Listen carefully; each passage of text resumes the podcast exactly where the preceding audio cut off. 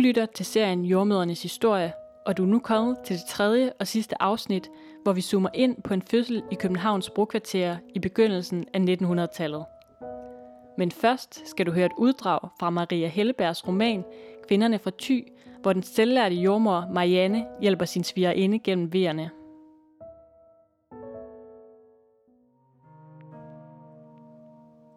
Hun holdt sin svigerinde i hånden og talte til hende, mens vejerne tog til og mørket tog over.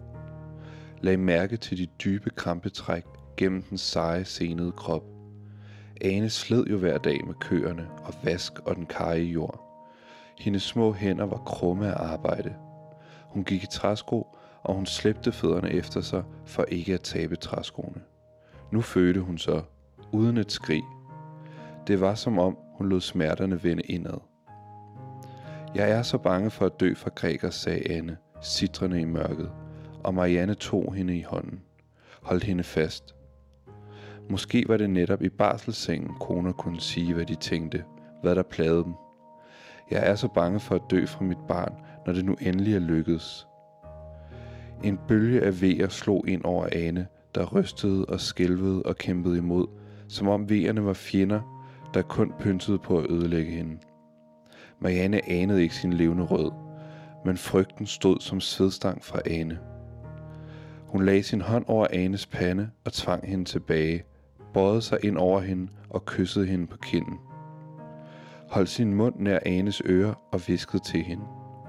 Vær rolig, alt er som det skal være. Kvinder kan slæbe og bære og kerne smør i timevis og bære å og mælk og kalve. Kvinder er skabt af Gud til at føde børn. Smerten er kun midlertidig. Den er ikke sygdom, men nødvendig. Vær rolig, bad hun. Så vågner du med den lille i armene i morgen. Vær rolig og træk vejret med mig.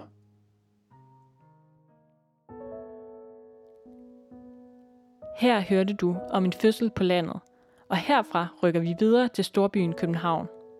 Jeg har talt med folklorist Helen Cliff, som har interviewet pensionerede jordmødre. Og her fortæller hun om fødselsforholdene i de små københavnerlejligheder omkring 1900-tallet. Det var jo nogle forfærdelige forhold. Altså, øh, de kom jo tit ud til de der... For det første var der ingen telefoner. Så øh, manden skulle hente jordmoren.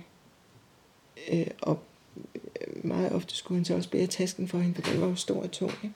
Og så kommer hun jo ind i de der øh, små, uhumske lejligheder, hvor børnene ligger i etageseng og løber rundt af småsnavset og uden bukser på. Og det er en ret dårlige sociale forhold. Mm. Ikke? Og der er ingen... Mange gange måtte jordmøderne så sende bud efter rene laner hjemme hos sig selv, fordi der var ikke engang rene laner. Ikke? Nogle gange er der også, hvor de også kom ud for, at der ikke var brænde mm. til kakkelovnen. Ikke? Og øhm, drukkenskab var der jo også. Manden var pløgerfuld, ikke? og skrubforvirret, ikke? og nabokorene kom, og der var en jordmor, som for eksempel var ude for, og det var sent op i 30'erne, at øhm, nabokonen kom, og jordmoren har også sin fade med, som hun, er, som hun steriliserer, eller som mm. er meget omhyggelig renlig med, og lægger rene klæder over. Sådan. Så havde nabokonen taget jordmorens fad og renset fisk. Mm. Og jordmoren var jo lige ved at gå bagover af, af chok, fordi det var jo lige præcis det, man ikke skal gøre, når man skal holde tingene mm. nogenlunde hygiejnisk. Ikke? Og, og jordmøderne blev også klar over, hvor dårlige folks hygiejne var. Ikke? Mm. Altså, hvor, hvor, hvor, hvor uhumsk tingene var. Ikke? nogle af de der lejligheder havde jo heller ikke indendørs toiletter. Det får jo nede i gården. Ikke? Og mm. Der skulle hun jo så være ekstra opmærksom på, at, at kvinden i hvert fald ikke fik barselsfeber og ikke blev smittet, og måske helst heller ikke skulle gå ned, gå ned i gården, men mm. lave noget andet rundt omkring ikke? i lejligheden, på potter og ting og sager. Ikke? Mm. Og øh, fattigdom. Mm. Rigtig fattigdom. Dårlig, dårlig ernæring også. Ikke? Jordmøderne skulle ikke alene tage sig af den fødende kvinde. Hun fik ofte andre huslige opgaver i de små hjem. De måtte jo tit, øh, de måtte jo tit dem, der måtte smøre en mad til børnene, og i det hele taget tage en opvask, eller hvad de nu skulle. Ikke? Altså, mm. det, det, er der, det har jeg hørt mange af dem, der har gjort. Mm. Øhm, og smide manden ud og sige, gå ned og drikke en kop kaffe og blive ædru igen, ikke? De der unger der, altså det var jo, nogle gange var der jo ikke nogen til, nogle gange var det jo jordmoren, der ligesom måtte lige give dem en, en vaskeklud i hovedet, ikke? Mm. Eller sådan noget. Og de skulle også sørge for at instruere nabokonen, hvis hun var der, hvordan hun skulle sørge for, at der blev gjort rent og hygiejnisk og så videre, så videre. Det der var med jordmøderne,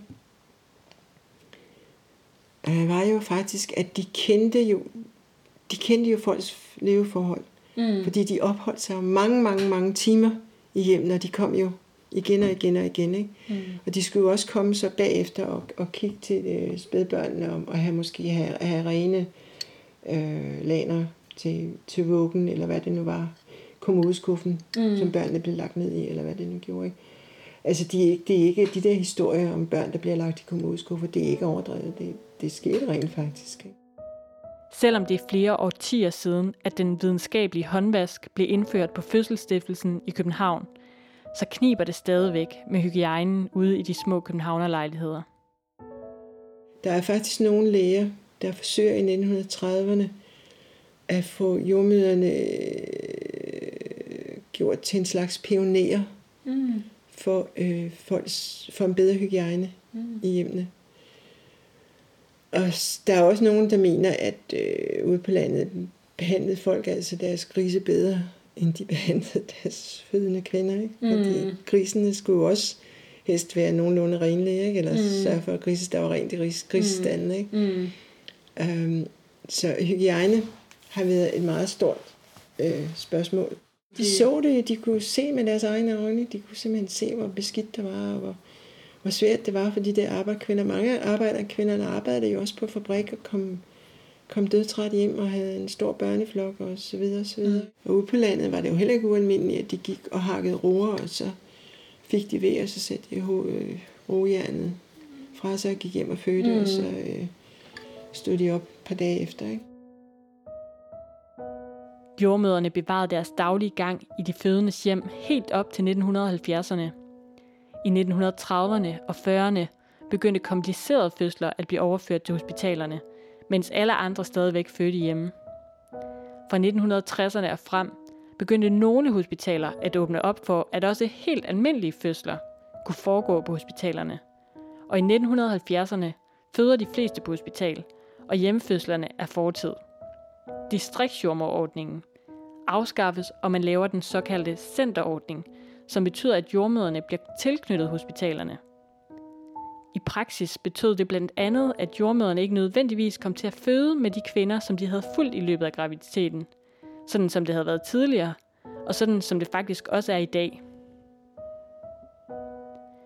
De jordmøder Helen Cliff har interviewet, som både har oplevet tiden med hjemmefødsler og overgangen til hospitalsfødsler, fortæller, at de generelt er positive over, at fødslerne blev rykket til hospitalerne. Hjemmefødslerne var hyggelige, og der var en særlig glæde og varme over dem, fortæller de. Men hospitalets bekvemmeligheder havde bestemt også sine fordele. Før hospitalsfødsler blev for alle fødende, var det samtidig en kamp for jordmøderne at få tilladelse til at tage den fødende kvinde med på hospitalet, selvom jordmoren vurderede, at det var en nødvendighed – en jordmor fortæller, at hun nærmest måtte tvinge sig adgang, da hun havde en fødsel i et havehus, hvor der hverken var opvarmningsmuligheder, lys eller indlagt vand. Hun kunne måske have fået en indlæggelse på social indikation, men det var ofte noget, folk ikke brød sig om. Hun fortæller sådan her, da jeg kom ud til fødslen, kunne jeg jo straks se, at det her det gik jo ikke. Så jeg ringede og sagde, at jeg kom ind med hende. Jamen, det kunne da slet ikke øh, lade sig gøre, men jeg tog alligevel afsted, og jeg fik hende derind. I 70'erne var man jo faktisk nået dertil, at man kunne lige så godt føde på hospitalerne. Det på det tidspunkt var hospitalerne også begyndt at blive indrettet til det. 30'erne og 40'erne, der var jo ikke rigtig øh, hospitaler, der havde afsat afdelinger. Så når jordmøderne kom ind med deres patienter, så skulle det være alvorligt. Så skulle det være, fordi de skulle have et kejsersnit, eller fordi det virkelig var et eller andet. Det var ikke bare, fordi øh, kvinden gerne ville ligge på hospitalet. Men det får man jo så efterhånden, som hospitalerne bliver indrettet på at modtage fødslerne. Men nok der i 60'erne, at nå, så kan det være lige meget, så kan det så godt føde herinde, og så behøver man ikke alt det der med at rode rundt i hjemmene. Vel? Og så er det jo, vi der, de der 70'er kvinder kommer og begynder at råbe og skrige. Ikke? Stor fordel, både for kvinder, for de kom ind og har det rart og hyggeligt i en seng på hospitalet, og øh, for jordmøderne, som så også kunne have et ordentligt liv. Ikke? Kunne for eksempel, kunne, pludselig kunne de gå på aftenskole, ikke? fordi de vidste, de havde fri en, en dag om ugen. Altså, det var på den måde, var det ligesom noget, der bare gled ud af sig selv. Ikke? Det var befolkningen. Jeg tror nok, det var, man kan sige, at det er i løbet af 60'erne med hospitalsfødslerne, at det var med befolkningens velsignelse, altså, indtil hippierne kom. Her slutter den her fortælling om jordmødernes historie. Jordmøderne derimod, de fortsætter formentlig deres arbejde på ubestemt tid.